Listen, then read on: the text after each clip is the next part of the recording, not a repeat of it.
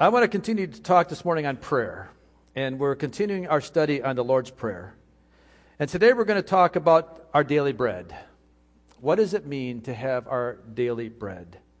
You know, prayer is really very, very simple that we've overcomplicated, underestimated, and un- underdone. we, we just don't take enough time to spend time communicating with God. And that's really all prayer is. It is just a simple communication between me and God, between you and God, the way you can do it in your private prayer time, in your closet of prayer. It is not complicated, it is not hard, it, but it does require time. It does require our attention, it does require time. So this morning, I'm reminded of something we said at the end of last week's message that helps us begin the message this week. And we talked about being hungry. We talked about the Holy Spirit working in a Christian's life to help develop a, a, a, an attitude of hunger and an attitude of desire. To have desire to be in the presence of the Lord. What a powerful thing. That's what the Holy Spirit does. As a paraclete, as a comforter, as the helper. When Jesus said, I'm going to go away, but I'm going to send the Holy Spirit that can be with you at all times and in all situations, everybody at the same time, He's coming to give you a hunger to have a relationship with Jesus. He draws us. And I just want to encourage us all to allow the Holy Spirit to do the work that He so badly wants to do, and that is to continue to draw us into a hunger for a deeper relationship with His Father. Amen. So today we're going to go a little bit deeper into this. Let's, um, let's stand and let's pray the Lord's Prayer together as we start this message. Our Father, which art in heaven, hallowed be thy name. Thy kingdom come, thy will be done in earth as it is in heaven. Give us this day our daily bread, and forgive us our debts as we forgive our debtors. And lead us not into temptation, but deliver us from evil. For thine is the kingdom, and the power, and the glory forever. Amen. Now, Jesus, we just recite this, and now we're asking you, Lord, to reveal it to us. What did you talk about in addition to this to the disciples as you walked with them? What did you reveal to them about these words? How can we take this and then live this prayer? That's what we're asking for today. So, Holy Spirit, we give you the authority, we give you the entrance into our spiritual heart and our spiritual mind to teach us what you would have us to hear today. In Jesus' name, amen.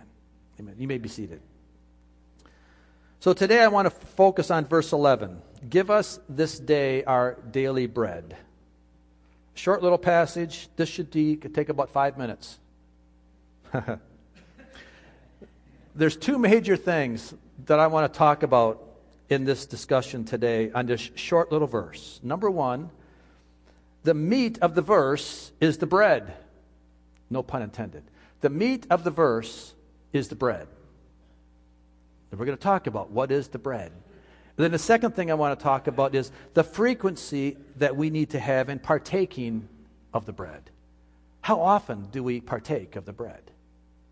So those I want to talk about those two things, simple and simple and sweet. I want to talk about the bread and I want to talk, the, talk about the frequency. So, number one, let's talk about the bread. What do you think Jesus meant when he said, Give us our daily bread? Well, I went to my Greek lexicon and I went to my study guide and I said, okay, there's got to be some really significant meaning of the word bread. And you know what it is? Bread. It's what I put my PBJ on, it's what I eat. It's bread. Give us this day our daily bread.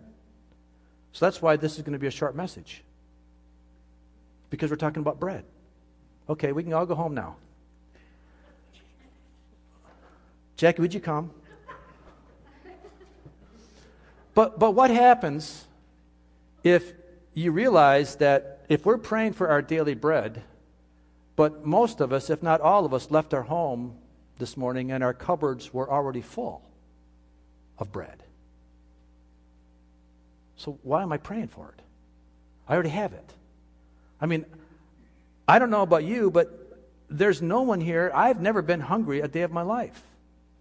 So why am I why do I have to pray, God, give me my daily bread when I don't need it? So there must be more. There must be more. So now maybe we'll go 6 minutes. There there must be more here than what we're just reading about daily bread.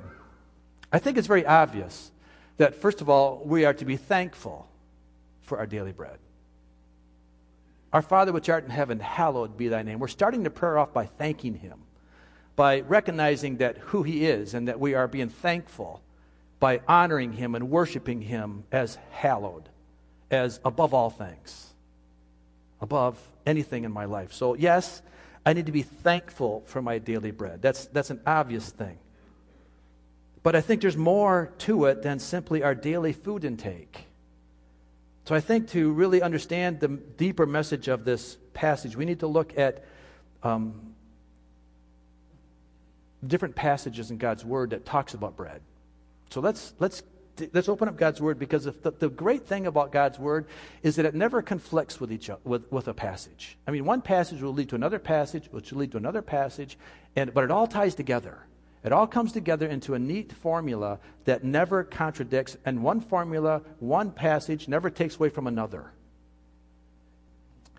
Let's look at some more scripture passages here that talks about bread. And so maybe we can give a little insight here what Jesus is really talking about when he talks about bread. Open your Bible to John chapter 6, the Gospel of John chapter 6, verses 32 through 35. Jesus is going to talk to, to the people here about the bread of heaven. The bread of heaven. Let's read.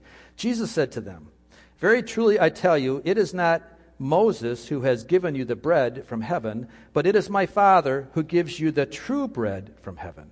For the bread of God is the bread that comes down from heaven and gives life to the world. Sir, they said, always give us this bread. Then Jesus declared, I am the bread of life. Whoever comes to me will never grow hungry, and whoever believes in me will never be thirsty.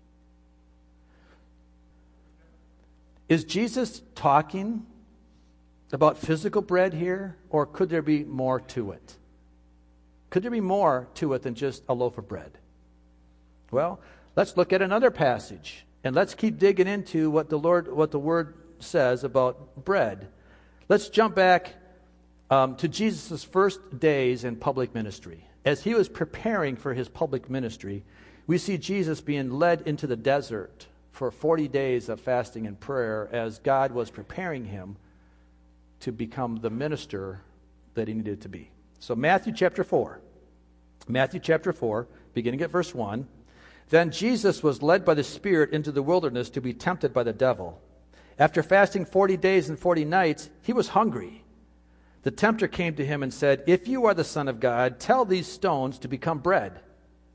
Jesus answered, It is written, Man shall not live on bread alone, but on every word that comes from the mouth of God. So after 40 days without food, clearly Jesus needed some bread. I mean, he was hungry. Can you imagine? Has anybody been on a 40 day fast? Has anybody been on a 20 day fast? Well, Jim's been on a 40 day fast. Anybody been, been on a 10 day, 5 day, 1 day? you get hungry when we don't eat. And so we see by Jesus' reply here that there's more to life than just simply feeding the body. There's a sustenance of the soul that is more important to fill than the stomach.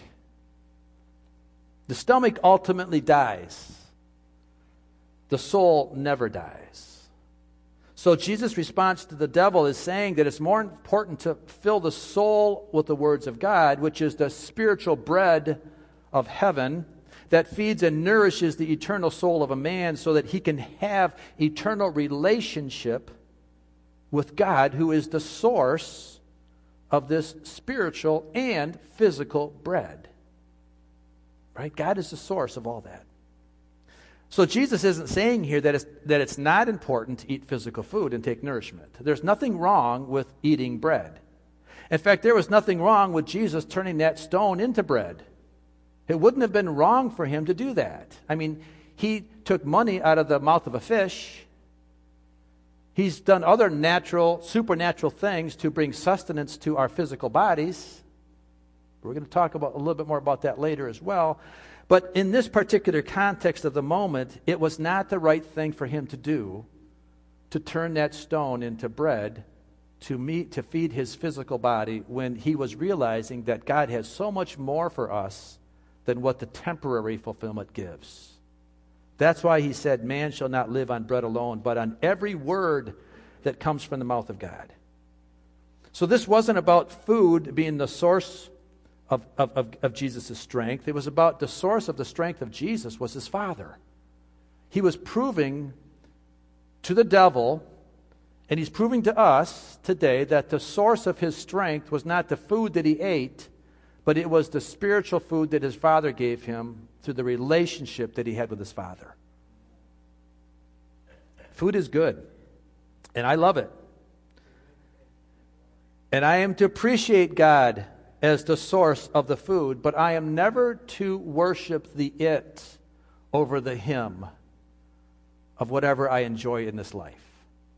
I am never to put the it of what God created for me to enjoy over above the him of the relationship that we have with him as the provider.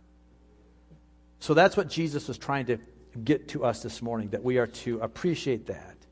So let's go back now to the discussion in John chapter 6 that we started reading and see what Jesus shared with the people there about the significance of bread, both physical and spiritual. So go back to John chapter 6. The context is, let me just describe it to you here. The context is Jesus is um, on a hillside, mountainside, with a bunch of people 5,000 men, it says, plus women and children. So we don't know. It could have been 10,000, 12,000. We don't know. A bunch. 5,000 men. Numbers not important. It was a large gathering of people. And they were getting hungry. It was getting time to eat. And uh, they didn't know what to do, so uh, a little boy had five loaves of bread and two fishes. And for, some, for whatever reason, the disciples brought that to Jesus' attention like, hey, this kid's going to be full, but we're going to be hungry. You know, so maybe they were going to rob the kid. I, I don't know what their intent was. But Jesus saw it to be different. So Jesus prayed over them, and he took the food, and he prayed over the food, and then he began distributing the food. And he started feeding the people. And by the time he was done, he fed them all with five loaves of bread and two fishes. And there was enough to go around that each disciple took a basket, 12 disciples, and they collected the leftovers, and they had 12 basketfuls left over. Take home bags, doggy bags. Those are original doggy bags. They had 12 full baskets left over after feeding 5, 10, 12,000 people with five loaves of bread and two fish. Pretty amazing miracle. Pretty amazing. And then after this, this is what happens. Okay, now John chapter 6, verses 14 through 15 says, After the people saw the sign Jesus performed, they began to say, Surely this is the prophet who is to come into the world. Jesus, knowing that they intended to come and make him king by force, he withdrew himself again to a mountainside. So Jesus saw what was happening. The same thing was happening to them that so often happens to us.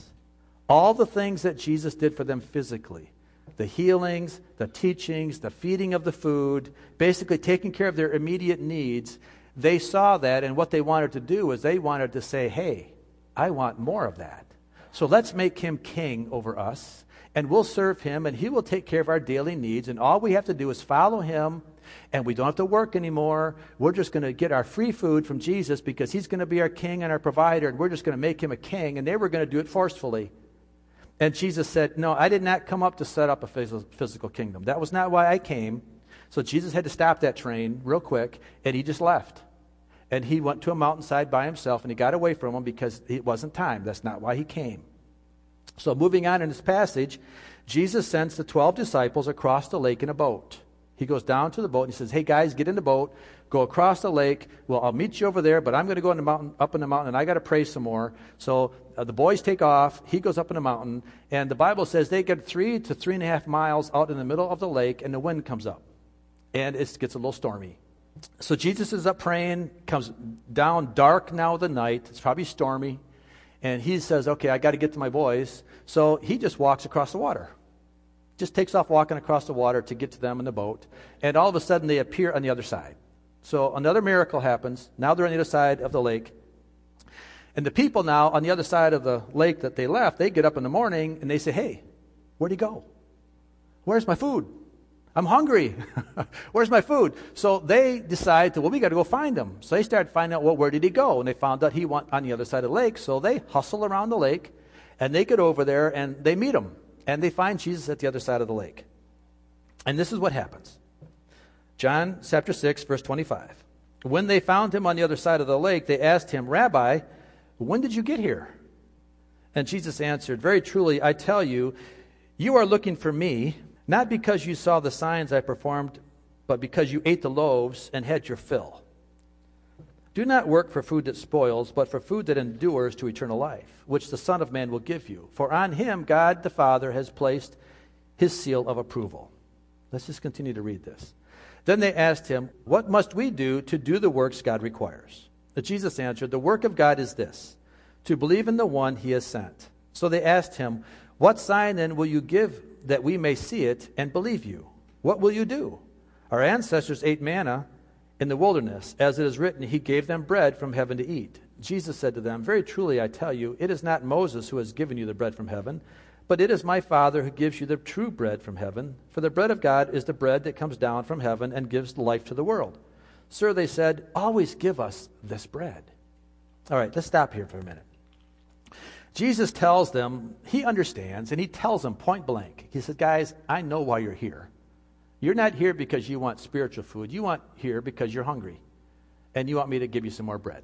So he tells them that. Okay. Jesus filled a temporary need on the other side of the lake the day before. He fed them, and he met their temporary hunger. And they liked it. And they wanted more of the same thing. They wanted more free food. And I can't say that I blame them. I mean, I like food, and I like it when it's free, right? It's even better when it's free. Um, I like that. But, but how many times, though, are we looking for the free benefits that come from being a Christian when we're not willing to pay the price? Listen to me. How many times do we want all of the blessings of being a Christian, but I'm not willing to put my time in to pray? I'm not willing to do the things I should be doing. When I'm not obedient to the Lord, to the word, but yet I still want the bread. Give me the bread. Yeah. I'm just saying. Like them, we may be focusing on the physical results of what Jesus can do for us rather than on seeing the more important aspects of Jesus being the source of our, of our power. The source, which is really relationship. Remember, we said early on, when we started talking about prayer at the very beginning of this series weeks ago, that the real reason that Jesus prayed as much as he prayed was because he was developing a relationship with his Father in heaven. God was in heaven, Jesus was both man God. The man side of God had to develop a relationship with the Father in heaven God, just like you and I need to. He was being a role model. He was teaching us that as a man, I need to spend time to develop the relationship with the Father in heaven, and Jesus had to do it first. That's why he prayed so much.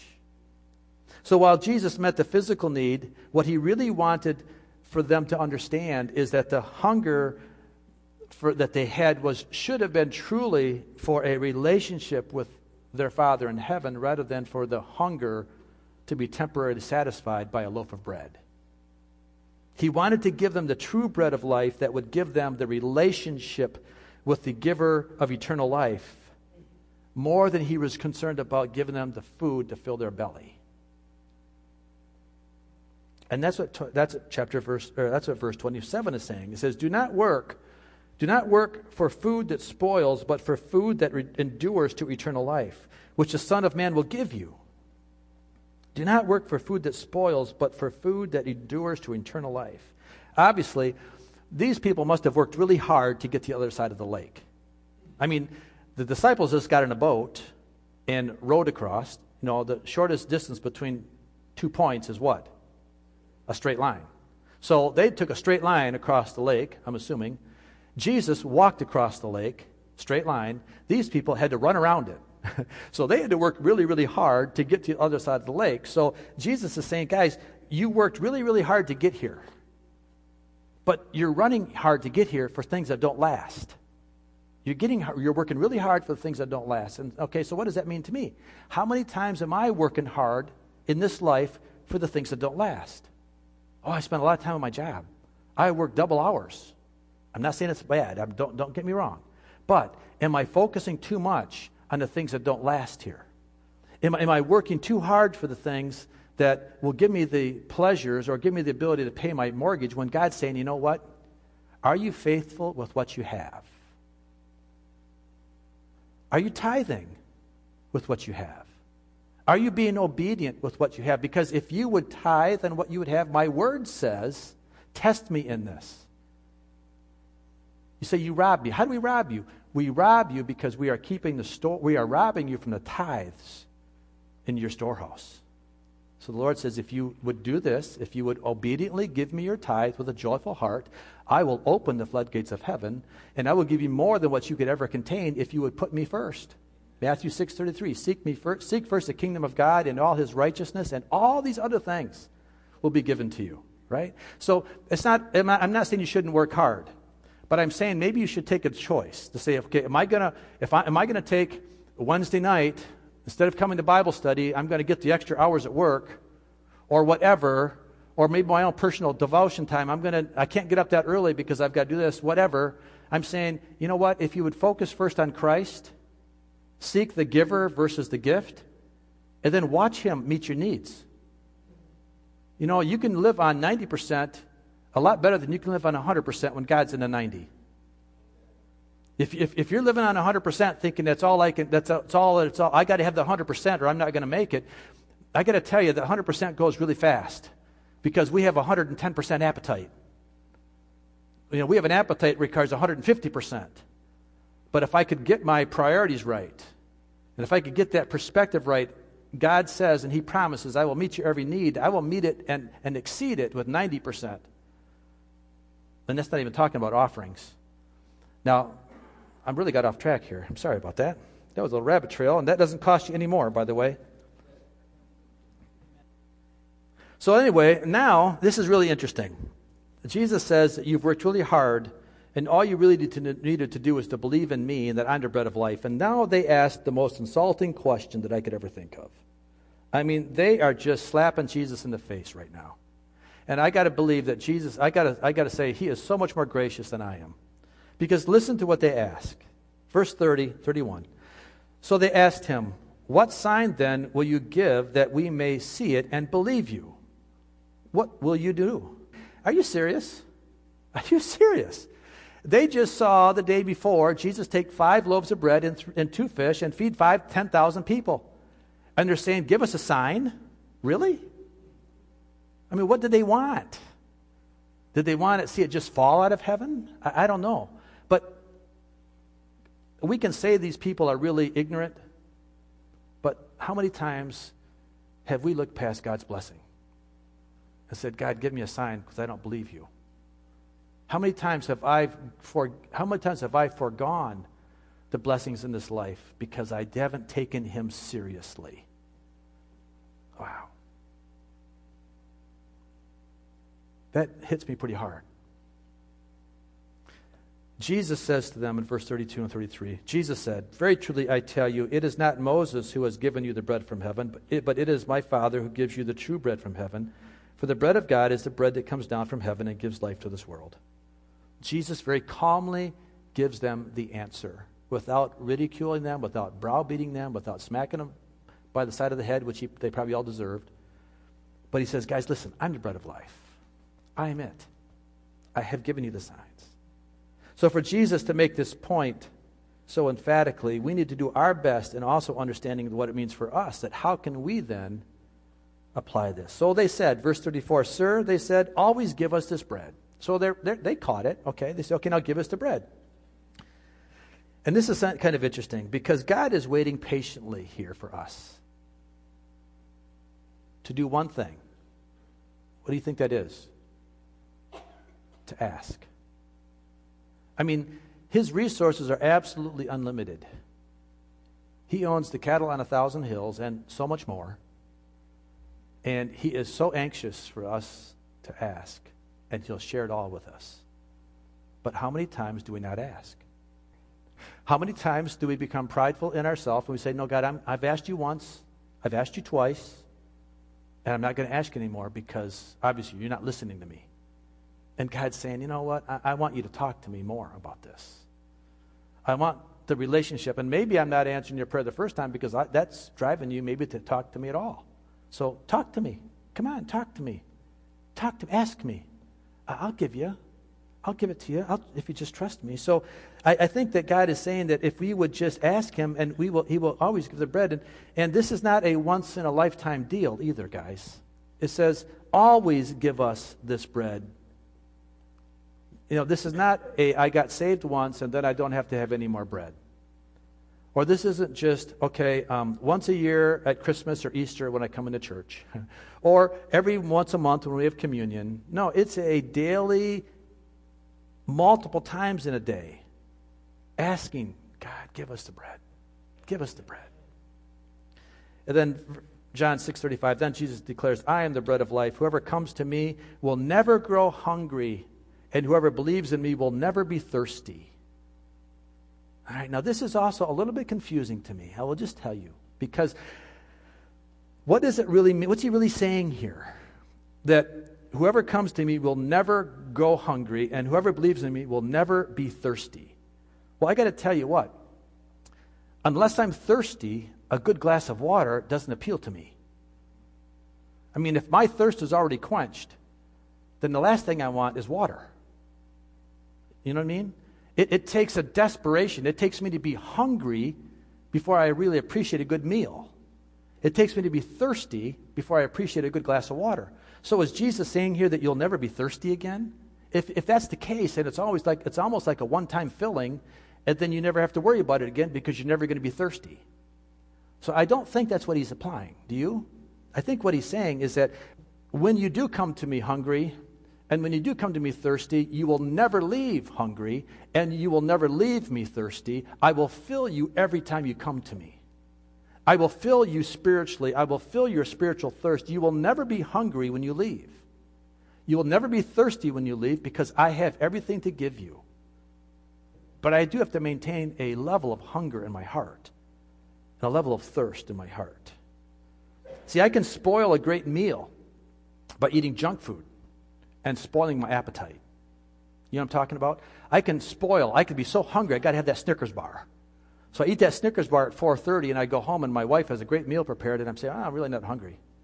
I had a Snickers bar. Not a good thing, by the way. Just eat like you were hungry. my mom would always say, "Eat for the hunger that cometh." well, the fact is that the only time a good meal is really fulfilling is when I'm hungry. So I need to protect my appetite. I need to protect it. I, I can't afford to put junk food in my life if I'm going to get a really good, solid meal. Because when I, when I spoil my appetite, it takes the specialness, it takes the real appreciation of the meal away. Because I'm really not hungry and I'm really not enjoying it. I'm really not appreciating it. And I'm not really appreciating the person that made it because I've already filled my life with junk. I've already got that Snickers bar, fat stuff rolling around my stomach, and I'm not really that hungry for the good nutrition of the meal that was made for me. Not only does eating junk food spoil my appetite, but it's also robbing my body of the nutrients that I need to get out of the good meal. Because those potato chips, when I'm hungry, oh, I can eat a bag of potato chips and they can fill me up but I'm not getting much nutrition there. I'm getting a lot of cholesterol and a lot of grease and a lot of salt and a lot of stuff that's really not good for my body. But if I would just wait, put the bag of potato chips away, and wait for the meal where I get the broccoli and the cauliflower and all those good vegetables. And if I eat that, then I'm putting that nourishment, those, those nutrients in my body that makes me healthy. Spiritually, the same analogy applies. God's saying, I have a great meal prepared for you. But often we spoil it by allowing the distractions of this world give us, to give us a temporary fulfillment that truly the spiritual world can only fulfill, but I distract it. I fill it with the, with the fun things. I fill it with the distractions. I fill it with the sin. Now, this distraction can be sin, and it also can be good things. But whatever is distraction, in Hebrews chapter 12, talking about I put off all the things that hinders and the sin that so easily entangles. So there are things that hinder us that are not, not necessarily sinful, but they rob my appetite. Those hindrances may be good things, but they rob my appetite. They rob my appetite for relationships. So, Lord, help us with that. Okay, so let me move on. Point two. So, the second point is give us this, this bread, our daily bread. How, now, how often? Number the question is how often are we praying for the bread of heaven? We just spent a lot of time defining the bread of heaven as being so much more than just food. It is the bread of God. It is the very sustenance of God. It is the relationship with God. That's the bread. All right? Now, how many times? Um, now, I use this passage, it'll be the third week in a row, but I'm going to use it again. Lamentations chapter 3, verses 22 through 26. In the Living Bible translation, it says, God's compassion, or His compassion never ends. It is only the Lord's mercies that have kept us from complete destruction. Great is His faithfulness. His loving kindness begins afresh each day. Each afresh every day. My soul claims the Lord is my inheritance, therefore I will hope in him. The Lord is wonderfully good to those who wait for him, to those who seek for him. It is good both to hope and wait quietly for the salvation of the Lord. It is a daily refreshing. The question is, how often do I need the bread? What's the, what's the answer? It's not a trick question. Give us this what? Our daily bread.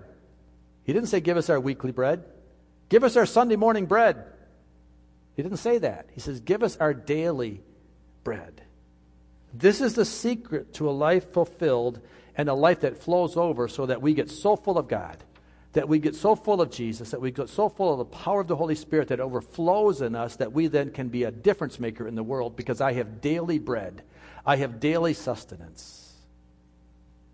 In Exodus, we see an example of this. Exodus chapter 16, verses 4 through 5. Then the Lord said to Moses, I will rain down bread from heaven for you. The people are to go out each day and gather enough for, what this, for that day. In this way, I will test them and see whether they will follow my instructions. On the sixth day, they are to prepare what they, are, what they bring in, and that is to be twice as much as they gather on the other days. Okay, so now we're, we're seeing as the Israelites were being led out to the desert that God was providing through Moses manna Daily bread, okay, that's what we're talking about here. But God gives very specific instructions on how they are to receive the bread. So let's read on. What are these instructions? Exodus 16, verses 13 through 16. That evening, quail came and covered the camp, and in the morning there was a layer of dew around the camp. When the dew was gone, thin flakes like frost on the ground appeared on the desert floor. When the Israelites saw it, they said to each other, What is it? For they did not know what it is, or what it was. Moses said to them, It is the bread the Lord has given you to eat. This is what the Lord has commanded. Everyone is to gather as much as they need.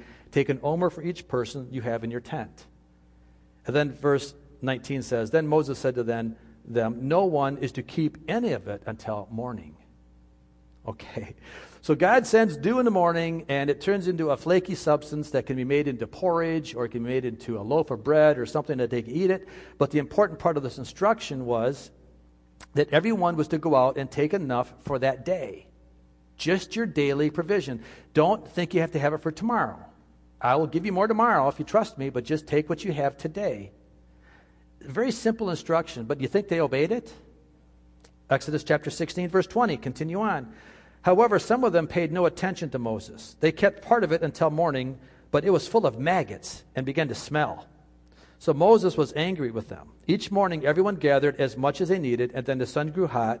It melted away. On the sixth day, the sixth day is important because it's the day before the Sabbath, okay? That's why the sixth day. On the sixth day, they gathered twice as much, two omers for each person. And the leaders of the community came and reported this to Moses. And he said to them, This is what the Lord commanded. Tomorrow is to be a day of Sabbath rest, a holy Sabbath to the Lord. So bake what you want to bake and boil what you want to boil. Save whatever is left and keep it until morning on the sixth night. Okay? So they saved it until morning, as Moses commanded, and it did not stink or get maggots in it. So Eat it today, Moses said, because today is a Sabbath to the Lord. You will not find any of it, you will not find any of it on the ground today.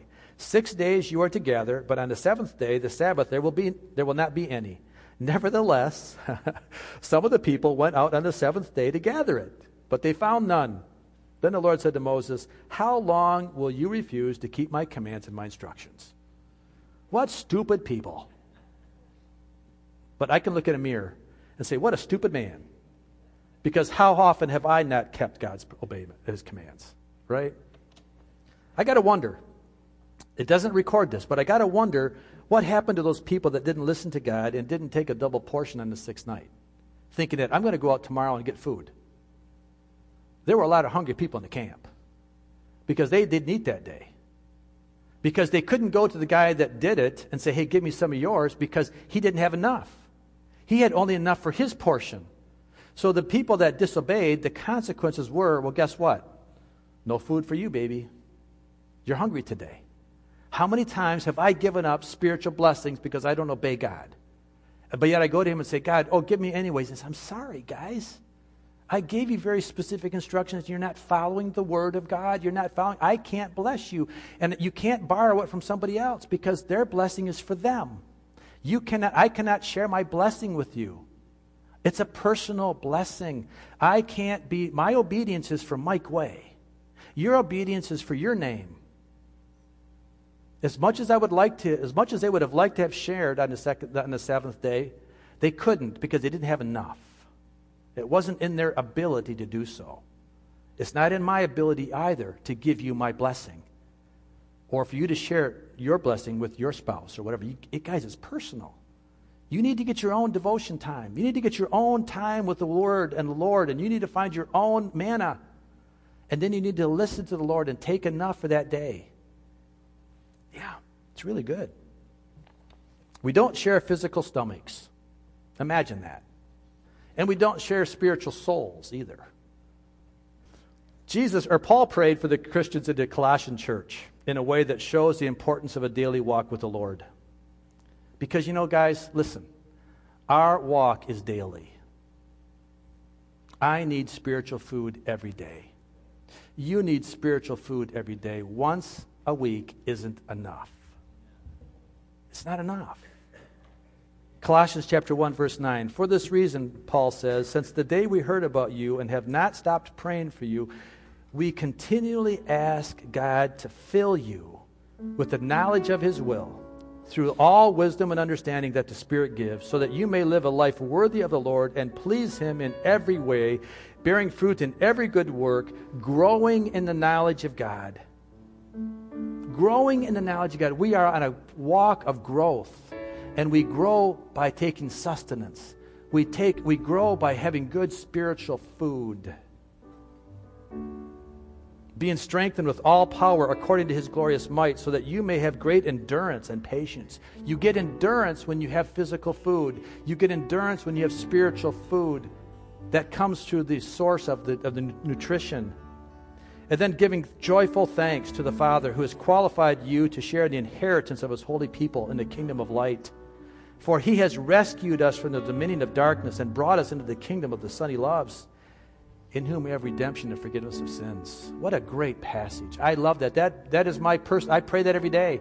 That's what I pray. I pray every day that the Lord will continually fill me with the knowledge of His will, with all spiritual wisdom and understanding. And I recite that. I pray that every morning. That's my prayer. That the Lord will lead me and I will grow in knowledge and I will grow in relationship and I will grow spiritually with Him. There is such a need for our daily bread, so much more than physical food. And it's my prayer this morning that we see this and that we allow the urgency of the matter to settle into our hearts to keep us hungry for Him. Let's pray. Father, we just come to you in Jesus' name. And Lord, I am so thankful that you give us good wisdom, that you give us good knowledge, that you have shared your word with us. So thankful, Lord, that we can read it, we can understand it. Thank you, Holy Spirit, for giving us spiritual wisdom and understanding as we pray that you will continually strengthen us and give us your will, that you will then give us the spiritual understanding and wisdom to learn how to apply this in our lives. How then can I take this and how can this nu- give me nutrition for the day? I pray, Father, that you would do that to us today. I thank you. I thank you. I thank you. In Jesus' name, amen. The more I seek you, the more I find you. The more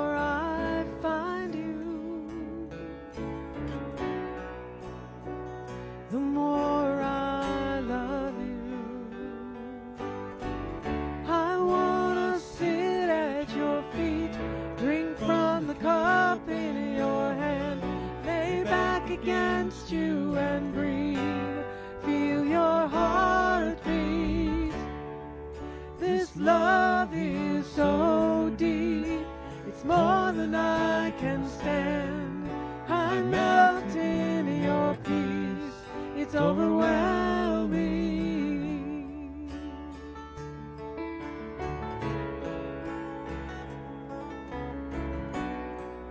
Father, we just thank you now for this day. We thank you, Lord, for all that you mean to us. Thank you, Lord, for your sustenance. Thank you, Lord, for the bread of heaven.